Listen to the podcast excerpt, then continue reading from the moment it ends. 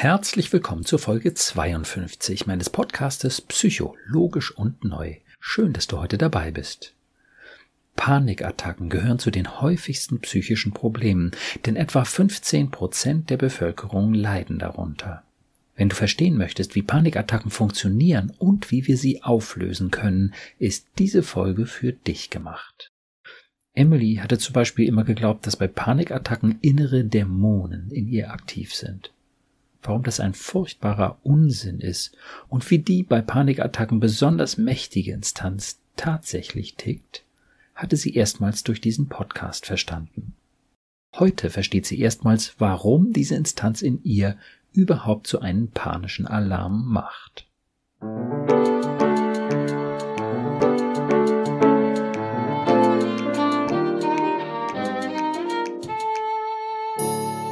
Psycho, logisch und neu. Mein Name ist Burkhard Düssler, ich bin Facharzt für Psychotherapie und ich habe einige besonders logische, positive und neue Konzepte entwickelt, um unsere Gedanken- und Gefühlswelt zu verstehen. Mit den Gästen meines Podcastes spreche ich immer wieder über ihre persönlichen Erfahrungen zu dem jeweiligen Podcast-Thema und heute spreche ich mit Emily. Hallo Emily. Hallo Burkhard. Du hattest dich an mich gewandt, nachdem du einige Podcast-Episoden gehört hast. Und ja, fandst du interessant, äh, was da zu hören war. Äh, magst du mal erzählen, äh, weshalb du dich auch für diese Themen so psychologisch und neu überhaupt interessierst und ja, wie das so kam? Mhm, ja, also ähm, vorab die letzten zwei, zweieinhalb Jahre waren nicht unbedingt einfach für mich. Und hm. vor ziemlich genau einem Jahr ging es dann ähm, nochmal, ja, richtig bergab, wenn ich das so sagen kann. Also ich glaube, da war so, ja, das letzte Tröpfchen, was das fast zum Überlaufen gebracht hat. Und da fing das bei mir an mit einer sehr hohen inneren Anspannung, eine innere Unruhe. Ich war die ganze Zeit nervös und hatte öfter Momente, wo ich dachte so, ich stehe kurz vor, vor einer Panikattacke. Ich konnte, kam überhaupt nicht mehr richtig zur Ruhe und ähm, ja, habe auch irgendwie das Gefühl gehabt, gar nicht mehr so richtig ich selbst zu sein. Ähm, und es kam immer mehr obendrauf. Also wirklich, das, das Leben hat es gerade letztes Jahr nicht unbedingt gut mit mir gemeint und ich hatte das Gefühl wirklich, ich komme überhaupt nicht mehr zur Ruhe, weil auch immer mehr Sachen obendrauf kamen. Ähm, also vor allem auch von außen, was halt die Symptomatik nochmal ähm, schlimmer gemacht hat. Ich konnte ja. das aber alles gar nicht so richtig greifen und gar nicht so richtig zuordnen. Ähm, letztendlich war es dann auch so, dass ich richtige Panikattacken hatte. Ich hatte bisher nur zwei in Anführungszeichen. Eine davon war aber echt auch nicht ohne. Ähm, die ist jetzt hm. tatsächlich auch erst zwei Monate her, also noch gar nicht mal hm. so lange. Hm. Ähm, aber da, ähm, dadurch habe ich halt angefangen, ja, mich mehr mit äh, der Psyche auseinanderzusetzen und dem Ganzen mal, ja, nachzugehen, zu gucken, okay, was ist überhaupt los? Vor allem, weil ich halt diese innere Unruhe und diese, diese Angstzustände, die ich zum Teil hatte, für mich ohne ersichtlichen Grund, ja. halt nicht verstehen konnte. Und das hat mich umso verrückter gemacht. Ja, das ist auch eben kennzeichnend für Panikattacken, dass man eben irgendwie nicht weiß, woher das kommt. So, ne? Also ja. ähm, das kommt irgendwie so aus dem heiteren Himmel und äh, ja, wie du eben sagst, umso schlimmer ist es, ne? Wenn man das halbwegs zuordnen könnte, dann kann man ja vielleicht noch dann damit umgehen, darauf reagieren, was vermeiden oder was verändern, das selbst irgendwie die Hand nehmen. Aber wenn es einfach plötzlich da ist, dann äh, hat man irgendwie nichts in der Hand, ne? Ja, und genau das finde ich das Schlimme. Also bei meiner ersten Panikattacke weiß ich eigentlich, wo es herkam. Da war der Auslöser die Arbeit. Hm. Ähm, die Arbeit letztes Jahr war auch eins meiner großen Themen, was mich sehr beschäftigt und sehr belastet hat. Ähm, und da gab es halt auf der Arbeit eine Situation, die dann im Endeffekt die Attacke ausgelöst hat. Bei meiner letzten, die ich noch viel, viel schlimmer fand, wo ich halt auch wirklich überhaupt nicht mehr wusste, was, was passiert, was, was geschieht hier gerade, ähm, die kam mhm. für mich vollkommen aus dem Nichts. Mhm. Ja. Und das finde ich dann umso schlimmer.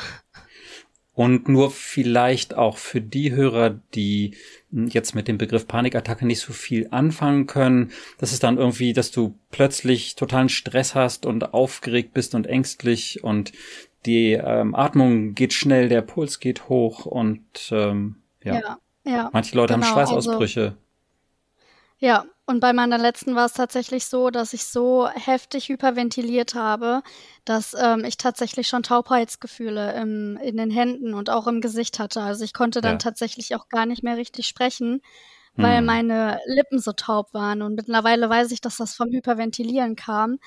Und Ja. ich wusste auch in dem Moment, dadurch, dass ich mich halt schon ein bisschen länger damit auseinandergesetzt habe, war ich zumindest so weit bei mir zu wissen, dass es gerade eine Panikattacke ist, dass ich jetzt nicht Hm. irgendwie einen, einen Herzinfarkt habe oder in, in Lebensgefahr schwebe oder so. Aber Mhm. dieses Taubheitsgefühl, das kannte ich noch nicht. Und Ja. das hat dann Ah, die ja. Angst in dem Moment natürlich auch noch mal verstärkt, weil ich Ah. halt dachte, irgendwie kriege ich jetzt durch die Panikattacke auch noch einen Schlaganfall oder sowas. Oh, Ist das nein, nein, überhaupt nein, nein. möglich? Also es Oh, war wie wirklich ganz furchtbar. schlimm. Ja. Ja. Wie lange hat das gedauert? Äh, schon so, ja, 20 Minuten. Also ich habe es auch ehrlich Mhm. gesagt nicht geschafft, mich alleine zu beruhigen. Ähm, das Ja. hat dann meine beste Freundin geschafft. Mhm. Die kennt sich auch ein bisschen aus, weil ihr Freund auch Panikattacken hat. Die hat mich dann, Mhm. ähm, beruhigt und hat mit mir zusammen Atemübungen gemacht und mir Oh immer ja, wieder gut zugeredet. Und toll. irgendwann ich meine, das ist es ja eh auch bei Panikattacken, irgendwann, so doof das klingt, ebben die ja auch von alleine wieder ab, Mhm. Ja. man halt wieder klarkommt. Ähm, ja, Mhm. und so war's dann auch. Aber so 15, 20 Minuten hat das schon gedauert. Boah, krass. Ja, mh, gehört noch etwas zu der Symptomatik? Also diese Ängstlichkeit ähm, war dann eben in Form dieser ganz krassen Panikattacken. Ähm, war die sonst auch aufgetreten in Zusammenhang mit Angst vor, was weiß ich, Kritik vor Höhe, vor äh, irgendwelchen Tieren oder weiß der Himmel, wovor Angst? Ich habe tatsächlich ein bisschen Angst im Dunkeln. Das klingt total Mhm. bescheuert, aber ich weiß nicht, das war früher auch nicht so extrem, aber ich habe zum Beispiel äh, meine Schwester hat eine Hündin und wenn ich mal bei ihr bin oder sie bei mir und wir müssen dann abends nachts noch mit der Hündin rausgehen, ähm, das ist Mhm. total schwierig aus. Ist jetzt nicht so, dass ich dann da auch irgendwie Panik schiebe oder so was. Es ist ein total Mhm. ungutes Gefühl, da habe ich irgendwie echt Angst. Und, ähm, ich habe das auch oft einfach so, ja, im im Zwischenmenschlichen, dass ich halt nicht weiß, okay, wie ist mein Gegenüber mir eingestellt und, ähm, was Mhm. denken die jetzt grade? Und da werde ich dann einfach zum Teil, wenn das 'ne Person ist, die mir viel bedeutet oder halt 'ne Person, die halt grundsätzlich auch im Beruflichen oder so halt irgendwie wichtig ist, ähm, Mhm. dass ich dann da halt anfange, nervös zu werden, weil ich nicht weiß, wie ich rüberkomme, was für 'n Eindruck ich mache und ob das irgendwelche Konsequenzen noch haben könnte. Ja, okay. Gut, aber du kannst dich ansonsten frei bewegen, irgendwie Menschenmengen oder Supermarkt oder irgend sowas, das ist alles ähm, kein großes Problem für dich. Nein, das ist alles gar kein Problem. Okay, ja. Nur, dass wir irgendwie so eine ungefähre Vorstellung haben, wie stark diese Einschränkungen sind, die du da hast, so, ne? Und so Richtung Depressivität, so dass du dann Antriebsprobleme kriegst und so normale Sachen auch gar nicht mehr richtig hinkriegst, weil alles so anstrengend geworden ist und ähm, was weiß ich, du deine Wohnung nicht mehr so aufräumst, wie du es früher gemacht hast oder solche Dinge. War das auch so? Niedergeschlagenheit, das kann ja manchmal auch als Folge kommen, ne, dass man so belastet ist durch den ganzen Kram und den ganzen Stress und es hört nicht auf und irgendwie so. Ja, also ich habe immer wieder so Phasen, wo ich dann irgendwie 'n bisschen niedergeschlagen bin, wo ich keine Lust habe, irgendwas zu machen, ähm, wo es mir dann auch irgendwie, ja, 'n bisschen schwerfällt, alles so unter einen Hut zu kriegen. Hm. Und, ähm, das waren aber vor allem dann die Phasen, wo es auf der Arbeit auch ziemlich stressig war. Also, ich muss jetzt Ah auch ja. dazu sagen, ich habe den Job, der mich so fertig gemacht hat, mittlerweile auch gekündigt und habe im Februar was Neues angefangen. Mhm. Aber, ähm, das letzte Jahr war halt grade jobtechnisch auch echt schwierig und da hatte ich halt dann wirklich auch in in diesen besonders stressigen Phasen immer wieder Tage, wo ich halt einfach zu nichts mehr so richtig in der Lage war. Mhm, okay. Magst du sagen, in welchem Bereich du arbeitest? Ja, Mhm. ähm, ich habe letztes Jahr noch in 'ner Agentur gearbeitet im Bereich Kommunikation Mhm. und ich glaube, das war auch so 'n bisschen das Problem, dass vielleicht das Agenturleben nicht unbedingt das Richtige für mich war, weil's halt eben sehr schnelllebig ist, sehr stressig ist, der Druck sehr hoch ist. Man ist halt 'n Dienstleister, muss halt den Kunden gerecht werden, hat natürlich nicht nur den Druck von den Kunden, sondern halt auch den Druck von der Agentur, von von den, ähm, Vorgesetzten. und alles. Also da kommt halt alles irgendwie zusammen und Ja. ähm, Ah, Okay. das war letztes Jahr einfach ein bisschen zu viel. Da war in der Agentur für Kommunikation die Kommunikation nicht so optimal, wenn da so viel Äh, Druck das, gemacht wurde. Das, das scheint eh so ein Ding zu sein. Okay. Also äh, das Gefühl hatte ich öfter mal, dass halt in einer Kommunikationsagentur nicht kommuniziert werden kann, dass es keiner so richtig drauf hat. Also Okay. es war nicht meine erste Schade Agentur eigentlich. und es war nicht das erste Mal, dass das ein Problem war. Okay. Merkwürdig, was man so alles unter Kommunikation verstehen kann. Gut. Ja, Dann hast du, weil dann einfach der Druck äh, ganz schön groß war, in unserem Vorgespräch auch gesagt, dass du eine Psychotherapie angefangen hast Mhm. und ähm, auch äh, dich mit äh, Stefanie Stahl beschäftigt hast, mit dem, was Stefanie Stahl so an äh, Erklärungsmodellen hat, ne, und wie sie so an genau. psychische Probleme so rangeht. Mhm. Magst du ganz kurz was davon erzählen, was da für dich so hilfreich war? Ja, genau. Also ich habe vor ziemlich genau einem Jahr, ähm, als es mir schlechter ging psychisch, angefangen, ähm, mir die Bücher oder auch den Podcast von Stefanie Stahl anzuhören.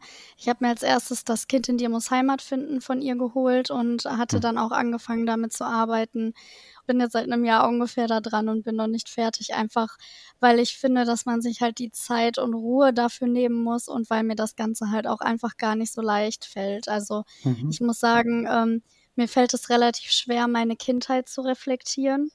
Ich ähm, habe eigentlich immer gesagt und auch so von außen betrachtet ist es auch so, dass ich eine sehr ja normale, sehr harmonische Kindheit hatte.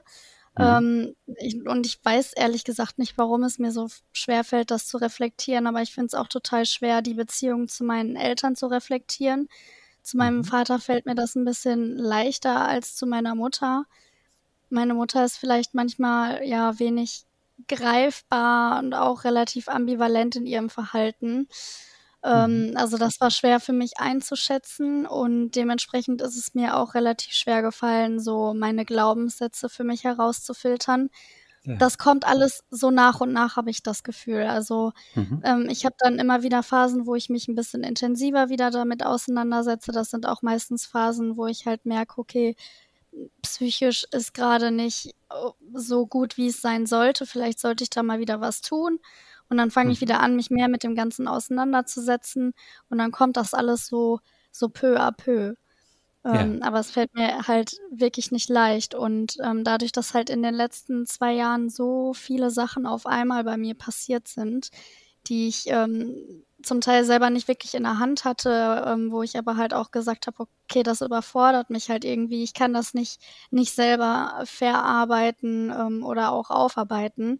Und ähm, das war dann letztendlich auch, ja, das der Grund, warum ich gesagt habe, okay, ich schaffe das vielleicht nicht ganz so gut alleine, wie ich erst dachte. Mhm. Und habe dann halt eben die Therapie angefangen. Und dann, ja, hat sich die Symptomatik, die Stimmung verbessert, aber nicht so richtig irgendwie. Also das ist halt trotzdem ne, das, was du halt beschrieben hast, auch die Panikattacken und wahrscheinlich dann schon auch nicht zuletzt in dem Zusammenhang so was Trauriges, Niedergeschlagenes, vielleicht auch ein Stück resigniert, ne, wenn man so lange solche Probleme hat, dann äh, Ja. ist ja Resignation auch ein nachvollziehbares Gefühl. Weiß nicht, ob das bei dir auch so war. Ja, doch, zumindest. irgendwie, irgendwie schon, ja. Ja, okay. Und ähm, ein Stück hat dir dann aber ähm, mein Podcast auch weitergeholfen. Du hattest auch in unserem Vorgespräch gesagt, ähm, dass du am Anfang gleich einen ganzen Schwung von Episoden auf einem längeren Spaziergang gehört hast. Und Ja, genau. magst du einmal kurz erzählen, wie das war? Ja, gerne. Also das ist tatsächlich etwas, was mir sehr hilft. Einfach spazieren gehen und Podcasts in der Richtung hören, ähm, Ja. um mich damit halt einfach auseinanderzusetzen. Und ich muss auch sagen, ich höre auch Podcast-Folgen, ähm, wo ich jetzt beim Titel nicht auf den ersten Blick denke, so, yo, das betrifft mich, sondern Ja. höre halt auch einfach so Sachen, die mich generell interessieren, ähm, was halt das Thema Psychologie betrifft, weil ich das Mhm. grundsätzlich interessant finde. Und Ja. muss trotzdem sagen, egal was ich da höre, es trifft immer irgendwie was auf einen zu oder in irgendwas erkennt man sich selber immer wieder oder erkennt Mhm. Ja. Freunde, Familie darin wieder. Das Ja, finde ich so mhm. interessant. Aber Ja. ja. so war es tatsächlich. Also ich bin ähm, sogar tatsächlich über Stefanie Stahl auf dich aufmerksam geworden. Mhm. Ähm, ich hatte einen Livestream oder irgendein Video von euch zusammen auf YouTube mhm. gesehen und hatte mir dann deinen Podcast rausgesucht.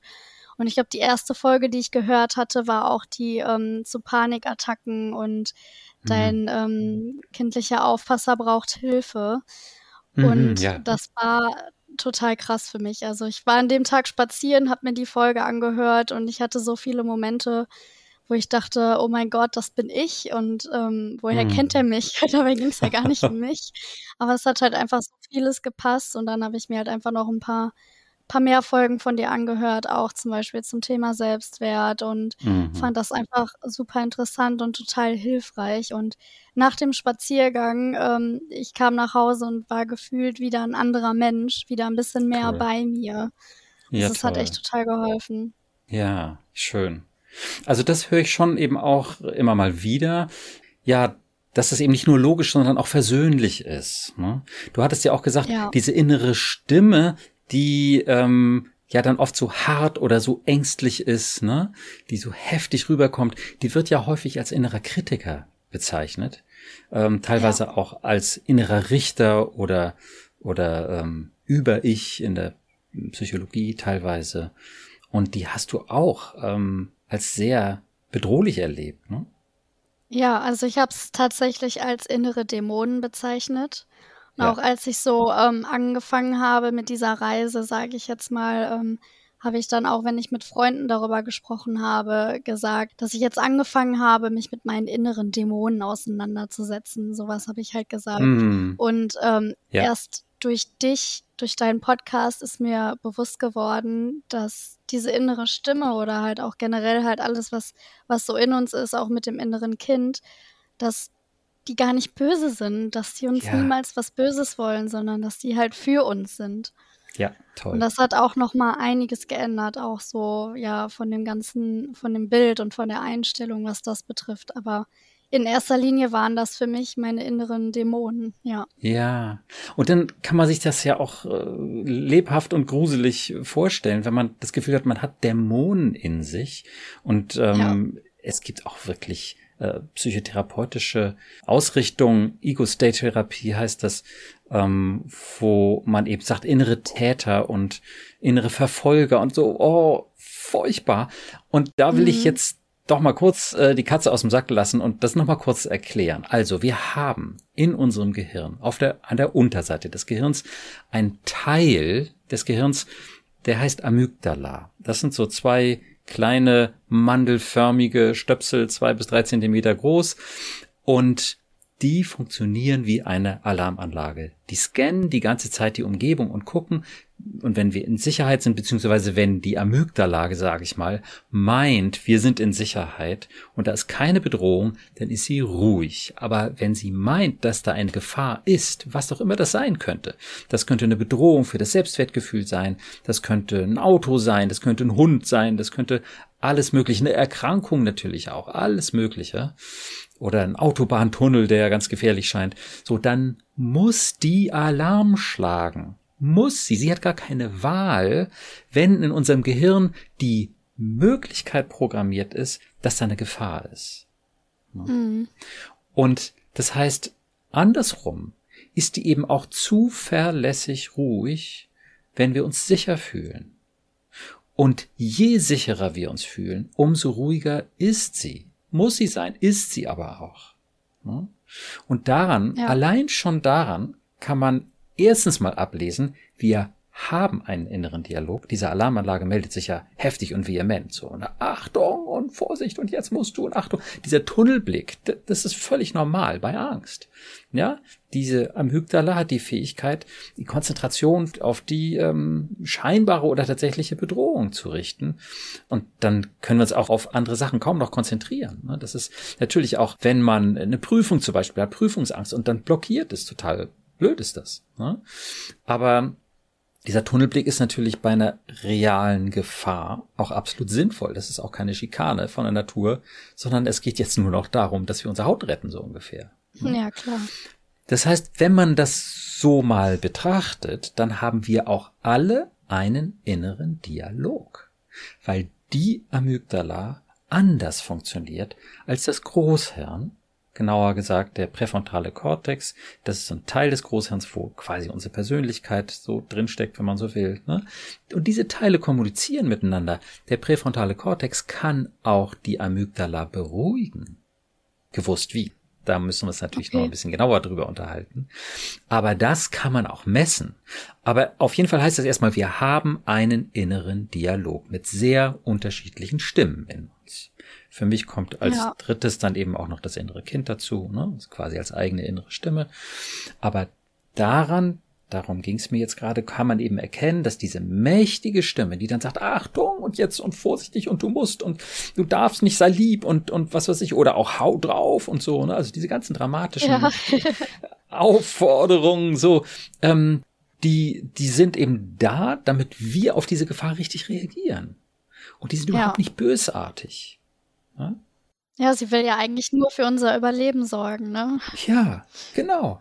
Ja, für das Überleben natürlich in krassen Fällen, aber auch, ich sage ja immer, das selbstwertfressende Raubtier, ne? Wenn da eine Bedrohung für ja. deinen gefühlten Selbstwert ist, so, ne, der wertet dich ab oder oh nein, jetzt irgendwie, jetzt kommt da irgendeine Frage und du kannst sie nicht beantworten, wie peinlich und alle denken, du bist ein Trottel und so, ne? Und du bist jetzt minderwertig. Also, auch wenn es jetzt nicht um Leib und Leben geht, ähm, Selbstwert, Lebensqualität schlechthin ne, ist ähm, ja ganz wichtiger Aspekt. Und von daher, wie gesagt, die Instanz ist ruhig, wenn sie sich sicher fühlt. Ja. Und das war für dich neu, eben zu sehen, dass diese Instanz gutmütig ist. Ja. Wie war es für dich zu sehen, dass die auch kindlich naiv ist? Die haut ja ihre Sachen raus, ohne groß drüber nachdenken zu können. Ja, ja, die, die reflektiert ja auch irgendwie gar nicht so richtig. Nee, nee, dazu also, braucht sie eben das Großhirn, genau. Ja, eben. Also die ist ja überhaupt nicht in der Lage, jetzt irgendwie die Situation einzuschätzen. Und das war für mich, das war schon interessant. Ja. Da muss ich auch dazu sagen, dass ich auch zum Teil gar nicht so richtig verstehe, was ihr Problem ist. Also warum sie jetzt gerade Alarm schlägt. Also, ja. ne, also ich weiß, dass das gerade früher so, ne, wenn man mal ganz, ganz, ganz, ganz weit zurück denke, dass das super wichtig war, auch gerade weil es da ums Überleben ging. Und heute mhm. ist es aber irgendwie nochmal was ganz anderes. Und es gibt irgendwie gefühlt so viel mehr Sachen, vor denen man Angst haben kann und mhm. auch so viele Sachen, die da irgendwie unterbewusst passieren, dass mir das halt auch irgendwie total schwer fällt für mich, erstmal zu gucken, okay, was ist gerade überhaupt das Problem? Wovor habe ich denn gerade Angst? Oder warum, ah, ja. warum schlägt sie jetzt überhaupt Alarm? Es gibt mhm. für mich keinen ersichtlichen Grund, was ist jetzt gerade hier los. Und das ja. ist halt auch was, was es für mich nochmal schlimmer gemacht hat, weil ich halt ja. das eben nicht sehe, zum Teil immer noch nicht. Ähm, und dann nicht weiß, okay, also ich habe das Gefühl, sie schreit mich an, aber ich höre sie nicht. Ja, du verstehst sie nicht so, ne? Ja. Ja. Also wir hören ja schon ziemlich deutlich, aber. Ja, ja, ich, ich höre sie, aber. Nur der Lärm und keine, keine klare ja. Message und nichts, worauf ja. du dich dann beziehen kannst. Ne? Also, was eben auch noch wichtig ist, sie ist so naiv, dass sie unsere Hilfe braucht, um zu verstehen, was wirklich los ist. Ja, ne? vielleicht weiß sie ja selber nicht, wo, was gerade los ist. Ja. Wo das Problem ist und ich muss ihr dann helfen, nur weiß ich es ja selber nicht. Ja, ja, ja, genau. Und das ist ähm, manchmal eben auch, so genau wie du es schilderst, ähm, so dass man eben erstmal rauskriegen muss, was ist nun eigentlich gerade los? Wo sind die Schwachpunkte sozusagen? Wo sind die Gefahrenbereiche? Manchmal ist es eben nicht so ganz klar. Aber das kann man rausarbeiten. Das wäre natürlich klasse, wenn wir da heute einen Schritt weiterkommen, um zu verstehen, wie da deine kindliche Aufpasserin tickt.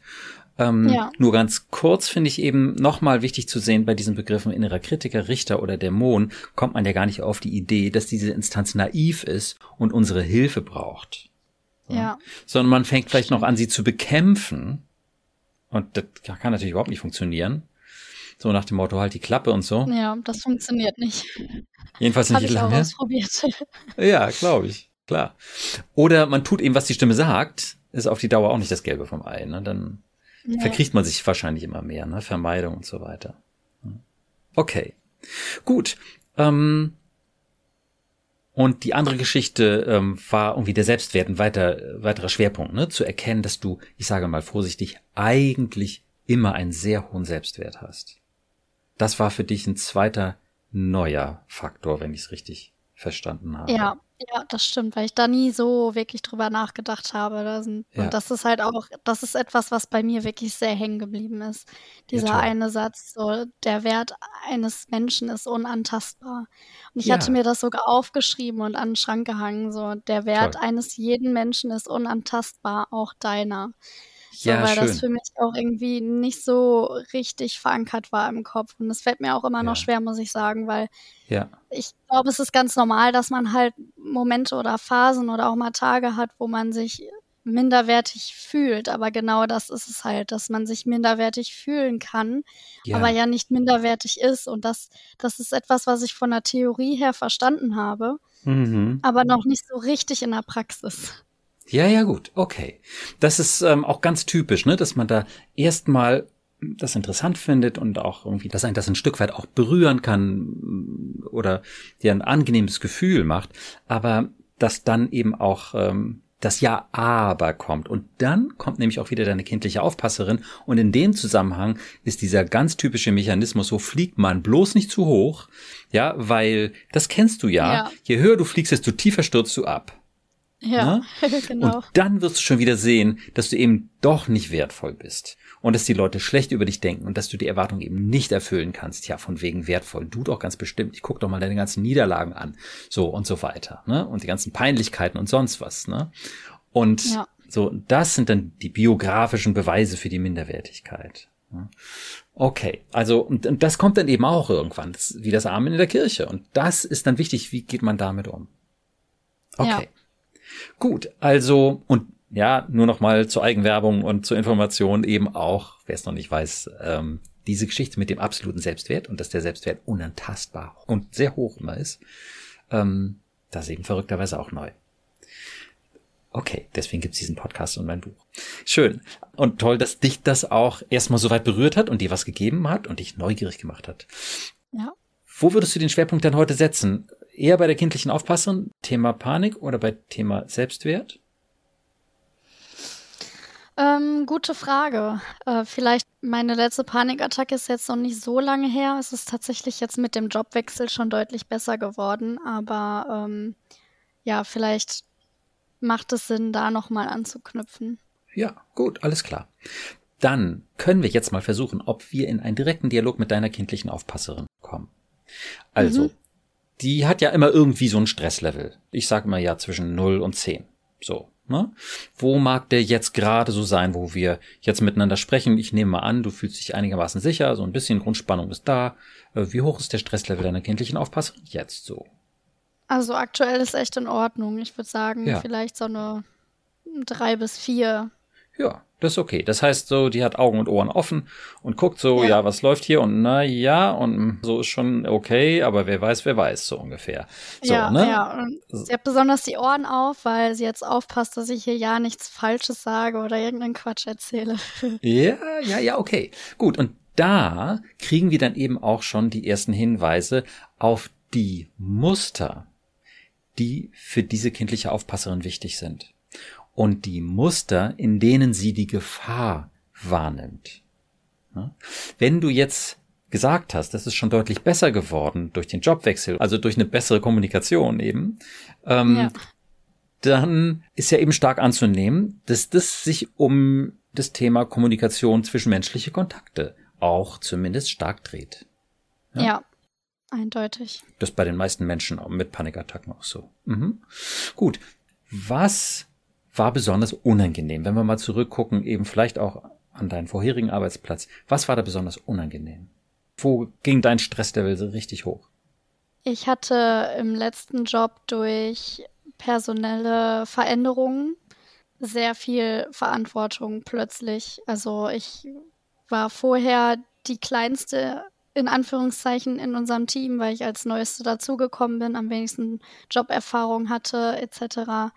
Ähm, und dann ist halt im Zuge der Veränderung mein ganzes Team weggebrochen und ich stand plötzlich alleine da. Ich musste mich ganz plötzlich um alles alleine kümmern, hatte alle Kunden bei mir, hatte noch einen Kunden neu dazu bekommen. Mhm. Ähm, dann ähm, habe ich dafür nicht sonderlich viel Unterstützung von meinem Arbeitgeber bekommen. ähm, sondern ganz im Gegenteil. Ähm, es hieß dann nämlich so, ja, hier hast du eine neue Mitarbeiterin. Das ist jetzt äh, deine neue Trainee und äh, ja, du bist jetzt auch noch Vorgesetzte. Wo ich vorher auch nichts mit am Hut hatte, keine yeah. Erfahrung hatte. Das war mein allererster Vollzeitjob nach dem Studium damals. Mhm. Und ich war einfach vollkommen überfordert mit der ganzen Verantwortung und ähm, natürlich, ich hatte Glück mit unseren Kunden, die waren wirklich nett und verständnisvoll und haben das natürlich auch gesehen, dass ich plötzlich alleine war und versucht habe, alles am Laufen zu halten. Mhm. Und ähm, waren da trotzdem noch äh, sehr nett auch. Und ich muss auch sagen, als ich jetzt gegangen bin, ich habe so liebes, tolles Feedback bekommen. Mhm, ähm, das hat sich schon auch irgendwo ein bisschen ausgezahlt, dass ich mir da auf gut Deutsch den Arsch aufgerissen habe. Aber es war halt einfach zu viel Verantwortung.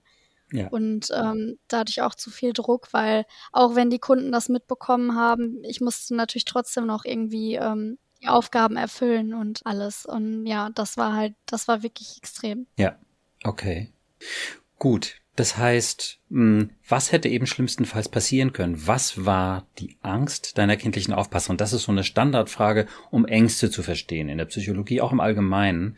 Und ich würde das eben noch mal ein bisschen weiterführen nach meinem Modell, was hätte schlimmstenfalls passieren können in der kindlichen Fantasie deiner Aufpasserin? Im schlimmsten Fall, dass die Kunden unzufrieden sind, mm. ähm, mich nicht mehr mögen und ja.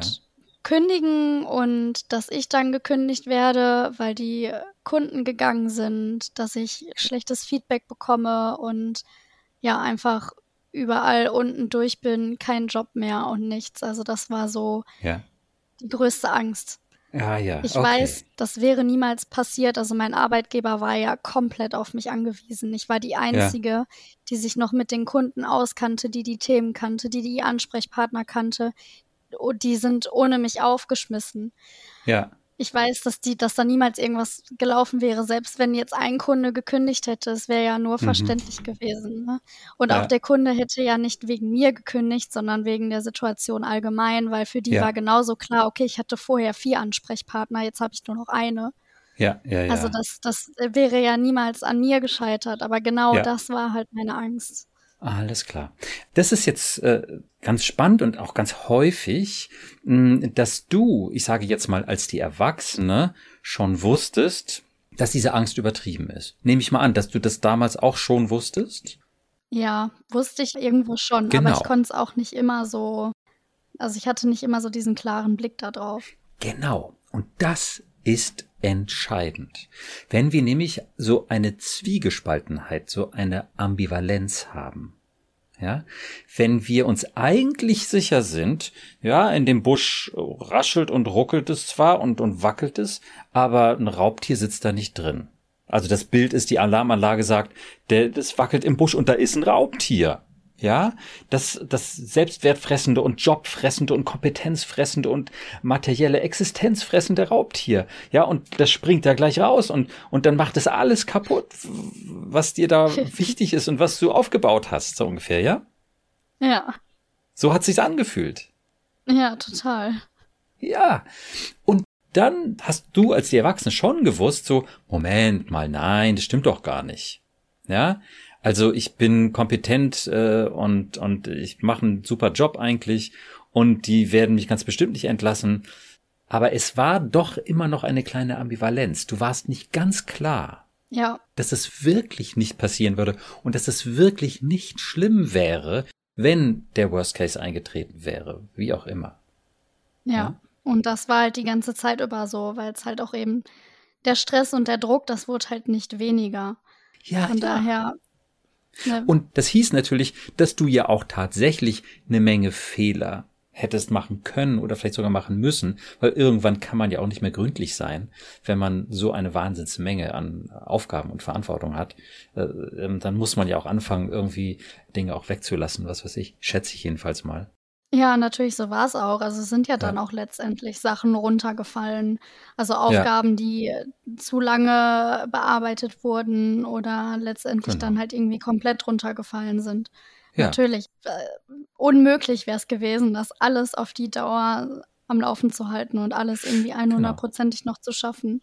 Ja, Das heißt, es war klar, dass du Fehler machst und ja, da ist es natürlich nur total menschlich, dass unter so einem Druck und eben auch ähm, einer Situation, wo man Fehler machen muss, obwohl man eine hohe Verantwortung hat, dass da eben auch eine, eine Angst drin ist und eine Spannung drin steckt. Und da warst du eben nicht vollkommen klar, dass das hier für dich ungefährlich ist, sondern ja, eigentlich nicht. Ja. Aber es hat sich eben doch irgendwie noch so angefühlt.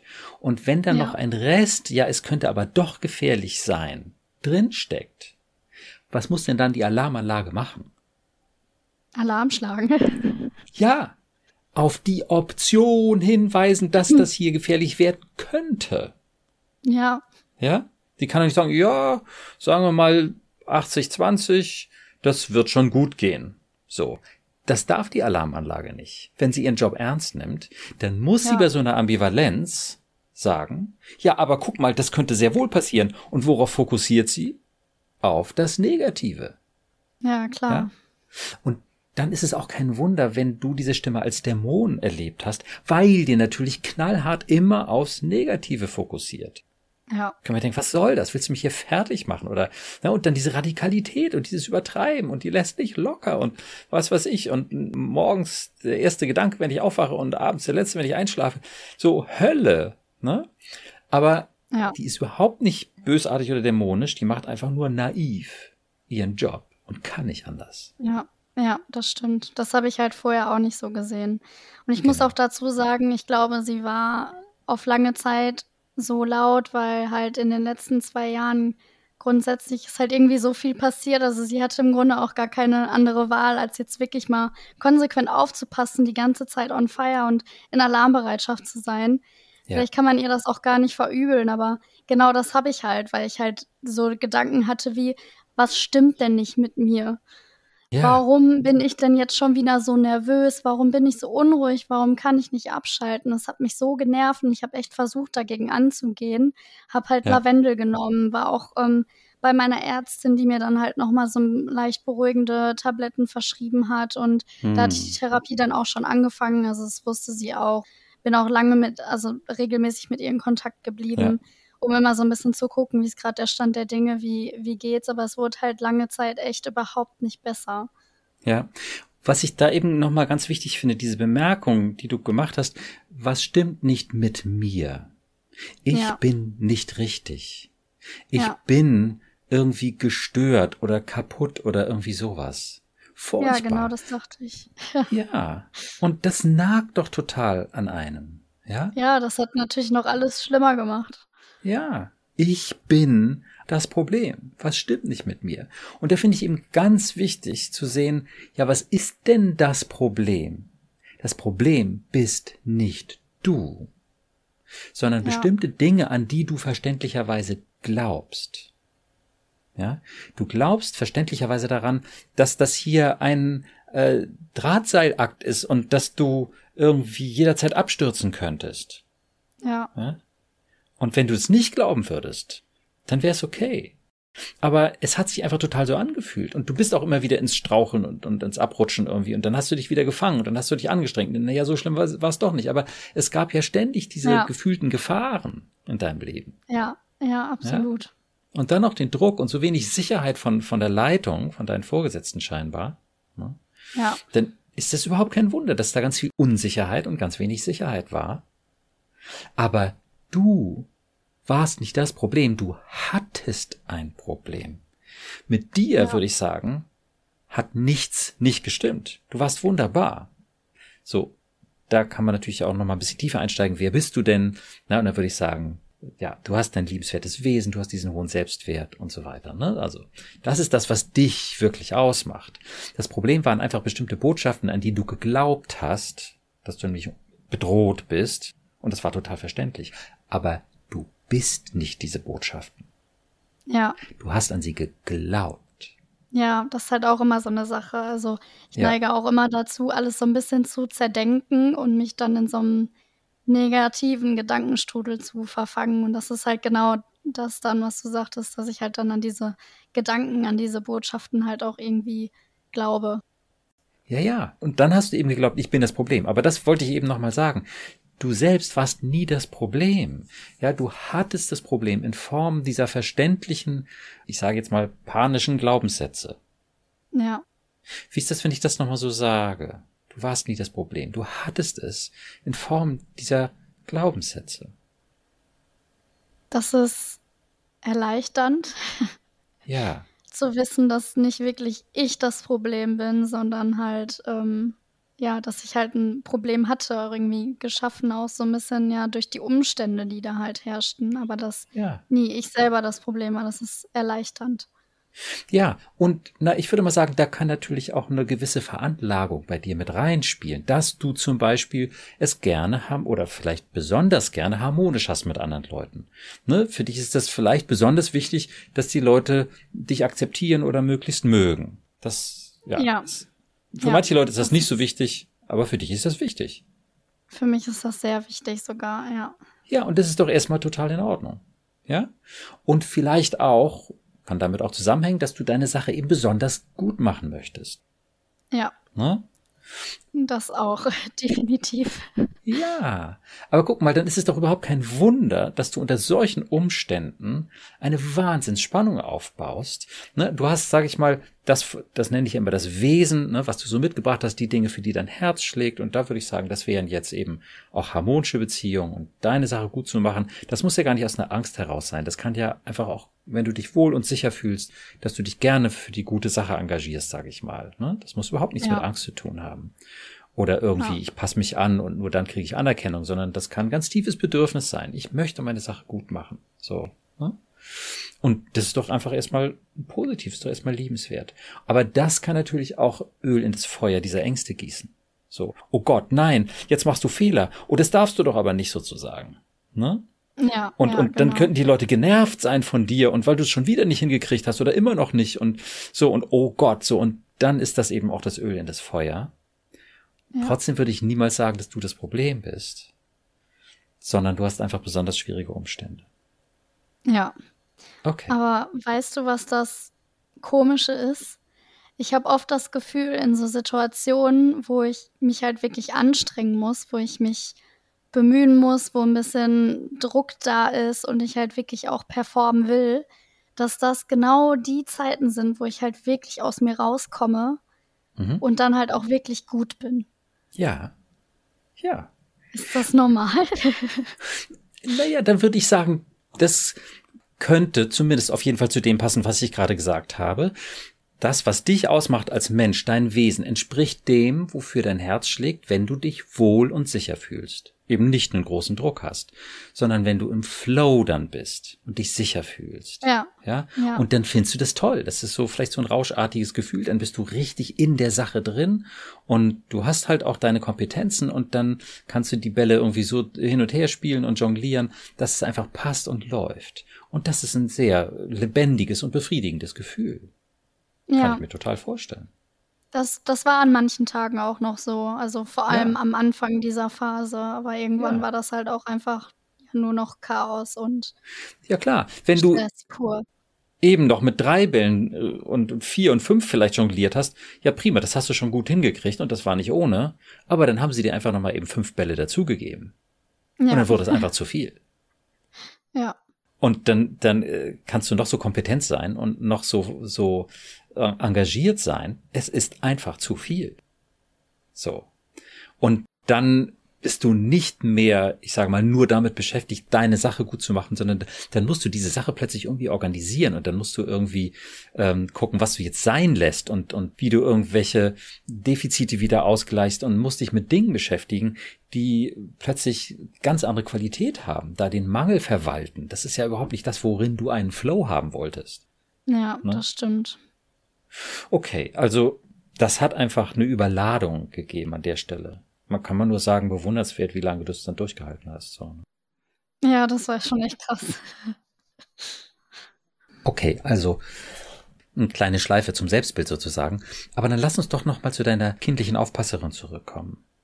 Mhm. Ähm, deren große Angst war, man könnte fast so sagen, Versagerin vielleicht, du, dass du eine Versa als Versagerin dastehst und die Leute enttäuscht sind.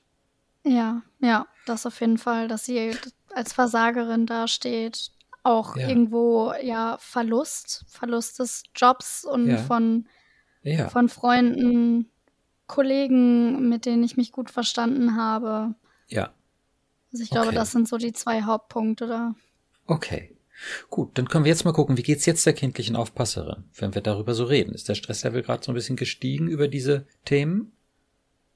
Ja, schon. Ähm, das ist jetzt nicht so, nicht so einfach, da jetzt an, an diese Zeit auch zurückzudenken und da nochmal zu reflektieren. Ja. Aber sie fühlt sich schon auch gehört. Ja, gut. Was wir jetzt machen können, ist ein ganz wichtiger Schritt, der auch absolut nicht unüblich ist in der Psychotherapie, dass man von jetzt auf früher schließt, dass man sozusagen ein Muster herausarbeitet, so wie wir das jetzt getan haben. Das Muster, ich muss gut sein für die anderen und eben auch, um was Gutes zu leisten. Und dementsprechend ist es eben schlimm, wenn ich das nicht kann und wenn die anderen von mir enttäuscht sind und wenn ich die Erwartung nicht erfülle und wenn ich als Versagerin dastehe. Ja. ja. Und dann kann man gucken, woher kennst du dieses Muster? Das Muster zu erkennen ist sehr viel wert. Wie weit geht das zurück?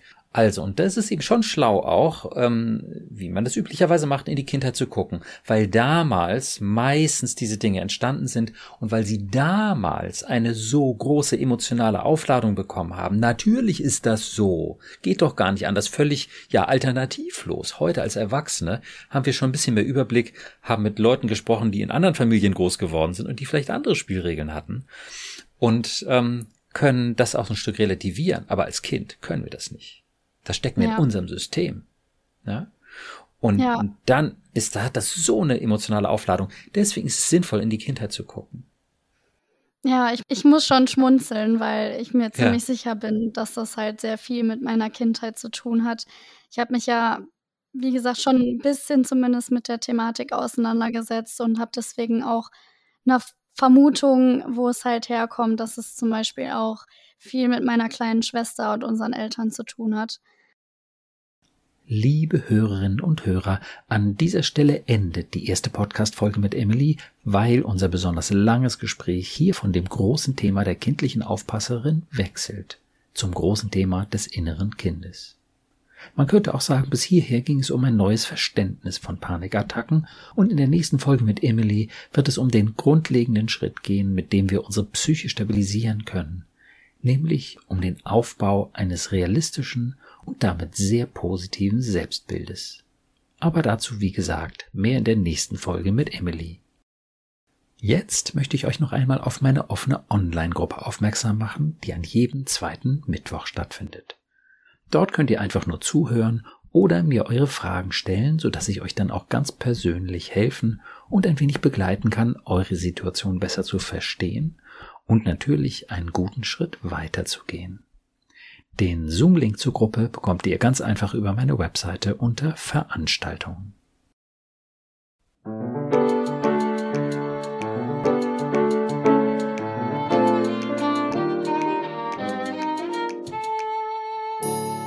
Psycho, logisch und neu.